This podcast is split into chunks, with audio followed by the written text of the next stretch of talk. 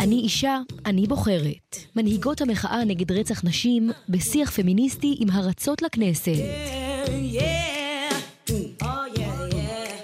שלום לחברת הכנסת תמר זנדברג, יושבת ראש מפלגת מרצ. שלום, היי. נתחיל ולהציג את עצמנו, אני יארה קריים. ואני סתיו ארנון, אה, מ"אני אישה אני בוחרת".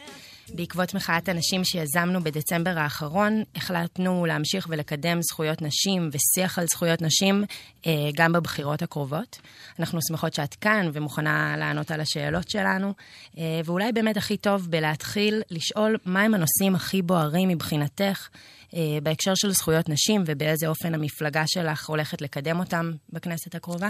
תראי, קודם כל, אה, אני גאה מאוד, אה, קודם כל לעמוד בראש מפלגה, שזה דבר לא מובן מאליו אה, לאישה, ויותר מזה, אני גאה להיות האישה השלישית מתוך שישה יושבי ויושבות ראש בתולדות מרץ, אה, וזו מורשת שהיא מאוד חזקה אצלנו ומלווה אותנו עד היום, ומרץ באמת עומדת אה, בחזית המאבקים הפמיניסטיים בכל תחום, מהטרדות מיניות, שאני חייבת לציין בהקשר הזה את חברת הכנסת מיכל רוזין, אה, דרך מלחמה בסחר בנשים, ובעצם הראשונה שהעלתה את הנושא הזה, קראה לו בשם בשפה העברית, חברת הכנסת ויושבת ראש מרץ לשעבר זהבה גלאון.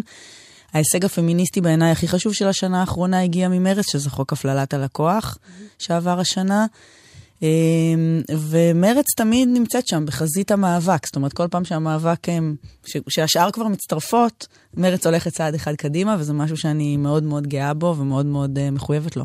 האם יש חוקים ספציפיים שתרצי לקדם בכנסת הבאה מבחינה פמיניסטית? חוק חופשת אבהות. Mm-hmm. זה חוק שבעצם מעניק שישה ימי חופשה לאבא של תינוק או תינוקת, אה, שישה ימים אחרי הלידה. זה חוק, אה, אני רואה בו חוק פמיניסטי מאוד מאוד חשוב, בגלל שבימים הראשונים, אחרי הלידה, נקבע המון, נקבעים המון מהדפוסים של חלוקת העבודה בין הבית לעבודה ובתוך המשפחה, חלוקת העבודה המגדרית בתוך המשפחה, שזה משהו שאחר כך קובע הרבה מאוד מאיך תיראה המשפחה הצעירה וחלוקת העבודה המגדרית, גם בבית וגם בעולם העבודה. כל הדבר הזה שנשים הן אלה שיוצאות מוקדם, שהן אלה שעובדות במשרות החלקיות, שהן אלה שמתקדמות פחות, מרוויחות פחות, אה, עובדות במשרה השנייה, כמו שזה נקרא, אה, נקבע שם בכמה רגעים מאוד מאוד דרמטיים אה, מיד אחרי הלידה. אז uh, להמשיך ולקדם את הדברים האלה, להרחיב את חופשת הלידה הזו, לעשות אותה בתשלום uh, על ידי המדינה, ארוכה יותר. מה את רואה כהחסמים בדרך לחקיקה פמיניסטית בכנסת? האם זה בגלל שכל אחת uh, מתבצרת בסקטור שלה, אולי בגלל חוסר בשיתוף פעולה בין מפלגתי, אולי כי אין מספיק ייצוג של נשים? Uh, זאת שאלה מצוינת. קודם כל, הנושא של ייצוג נשים בעיניי הוא, הוא מאוד מאוד משמעותי בבחירות האלה. Uh, אחרי מספר כנסות שבהם מספר הנשים הלך ועלה בהת, בהתמדה, uh, בכנסת הבאה צפויות להיות פחות נשים, שזה חדשות מאוד רעות. נכון. גם זה, גם מספר כן. השיא שהגענו אליו בכנסת היוצאת, הוא עדיין פחות משליש מה, מהכנסת, וזו מציאות מאוד מאוד עגומה. אני כן רוצה לציין לטובה את הנשים הספציפיות מכל המפלגות וכן את שיתוף הפעולה הפמיניסטי בתוך הכנסת, כי אם בעבר היו נשים, אבל זה לא בהכרח אומר שהן היו פמיניסטיות או מקדמות חקיקה פמיניסטית או סדר יום פמיניסטי, היום אני באמת אה, חייבת לומר שיש אה, יש איזו חבורה פמיניסטית בכנסת אה, שמתייצבת ו- ועוזרת אה, אה, במאבקים. אה, אני כן חושבת שהחסמים הם בעצם אותם חסמים שיש לנשים אה, בכל מקום. זאת אומרת, ההקטנה של הנושאים האלה, הדחיקה שלהם, יש נושאים תמיד יותר חשובים, ותמיד, אה, טוב, תחכו אה, לפעם הבאה, וזה לא מספיק עומד בליבת ה... החקיקה והעשייה, זה נושא שנחשב לא מספיק פוליטי. מה, מה הבעיה הכי גדולה, לדעתך, של, של נשים היום ב, בישראל? אם אפשר לקרוא לזה, הבעיה הכי גדולה היא דווקא, אי אפשר להצביע עליה בסוגיה אחת, אלא העובדה שבאמת המון המון סוגיות... שהן אה, נחשבות אה, חברתיות, או באופן כללי מה, מה, שרואים אותן בחברה, הן בעצם קשורות מגדר. אם זה עוני, שב... בעשירונים התחתונים אפשר למצוא ריכוז יתר של נשים, אם זה הטרדה מינית, שלדעתי מאוד קשה, לה, כמה שהנושא הזה כן עלה לשיח, קשה לאבחן עד כמה הוא חסם לנשים ב, ב, בעבודה. אני חושבת שהשכר הנמוך יותר, שהקידום שמתעכב, שהימצאותן של נשים בשכבות הנמוכות של אה, השכבות התעסוקתיות בכל ארגון, עד כמה הטרדה מינית קשורה לדברים האלה. זאת אומרת, עד כמה זה חסם בפני נשים להתקדם הלאה.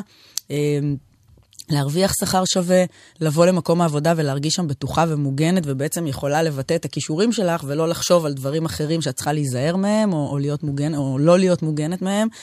אה, כלומר, הרבה מאוד מהסוגיות שאנחנו לא תופסים אותן כסוגיות נשיות, כמו עוני, כמו אלימות, אה, דברים כאלה, בעצם יש להם גוון מגדרי. ב-2018 נרצחו יותר נשים על רקע מגדרי לעומת נפגעי טרור. איך זה לא משתקף בחלוקת התקציבים של המדינה? אם נשאיר לגברים לנהל לבד, את המדינה, את הממשלה, את תקציב המדינה, את תקציבי המשרדים, אנחנו לעולם לא נגיע לתובנות האלה, כי תמיד נישאר במצב האבסורדי שחייה של אישה שווים פחות, וזה מצב שאי אפשר להשלים איתו, ואני רוצה אמ, להחמיא, לנצל את ההזדמנות הזאת להחמיא גם לכן, באמת על המחאה המאוד מאוד עוצמתית שראינו בקיץ האחרון. המון פעמים דווקא המחאות הכי חשובות הן אלה שהן כביכול על הדברים שמובנים מאליו. הרי זה היה שם כל הזמן ואיך לא ראינו. ובאמת מחאה אזרחית, פתאום שהיא פורצת, אה, זה נכון על מי אה, טו, ואחר כך למה לא התלוננתי, ואחר כך על מחאה נגד רצח נשים. מציאות שקיימת, ופתאום מישהו רואה ומסתכל עליה במשקפיים חדשות ומעלה אותה לסדר היום, ושאפו, המון המון קרדיט על זה. תודה רבה. התייחסת אה, הרבה להטרדות מיניות. כאיזשהו גורם שלא מאפשר לנשים להתפתח, לא בשוק העבודה, לא בחלוקת העבודה אה, במרחב הפרטי והציבורי, אה, ולא ככה להגיע לעמדות בחירות סביב שולחן קבלת ההחלטות. חשוב לציין שזאת תופעה שלאחרונה קרתה במפלגה שאת עומדת בראשה. רצינו לדעת איך את מתייחסת לעניין הזה. הטרדה מינית זאת אחת התופעות הכי אוניברסליות שיש, ואפשר למצוא אותן בכל מקום, אה, בכל זירה, זה לא פוסח על אף אחד, לא שמאל, לא ימין, לא שום דבר.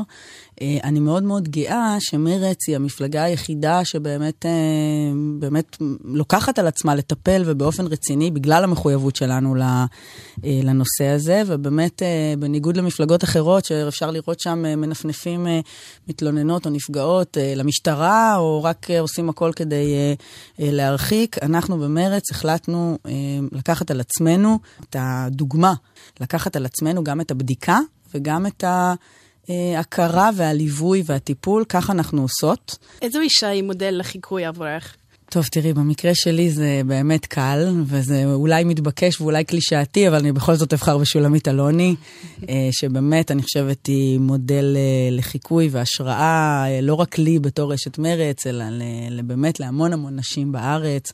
השילוב בין, כמעט אני אגיד רדיקליות אידיאולוגית, וחזון אה, כל כך ברור, גם כשהוא לא פופולרי וגם כשהוא לא בקונצנזוס, השילוב בין זה ובין היכולת גם להפוך את החזון הזה לאפקטיבי, ולעשות ולהשפיע ולהפוך לאחת הנשים הכי משפיעות והכי מובילות בתולדות מדינת ישראל, כלת פרס ישראל, ובאמת אישה פורצת דרך במובן הכי הכי ברור של המילה, וכל זה בלי להתפשר במילימטר על העמדות ועל ההובלה הברורה.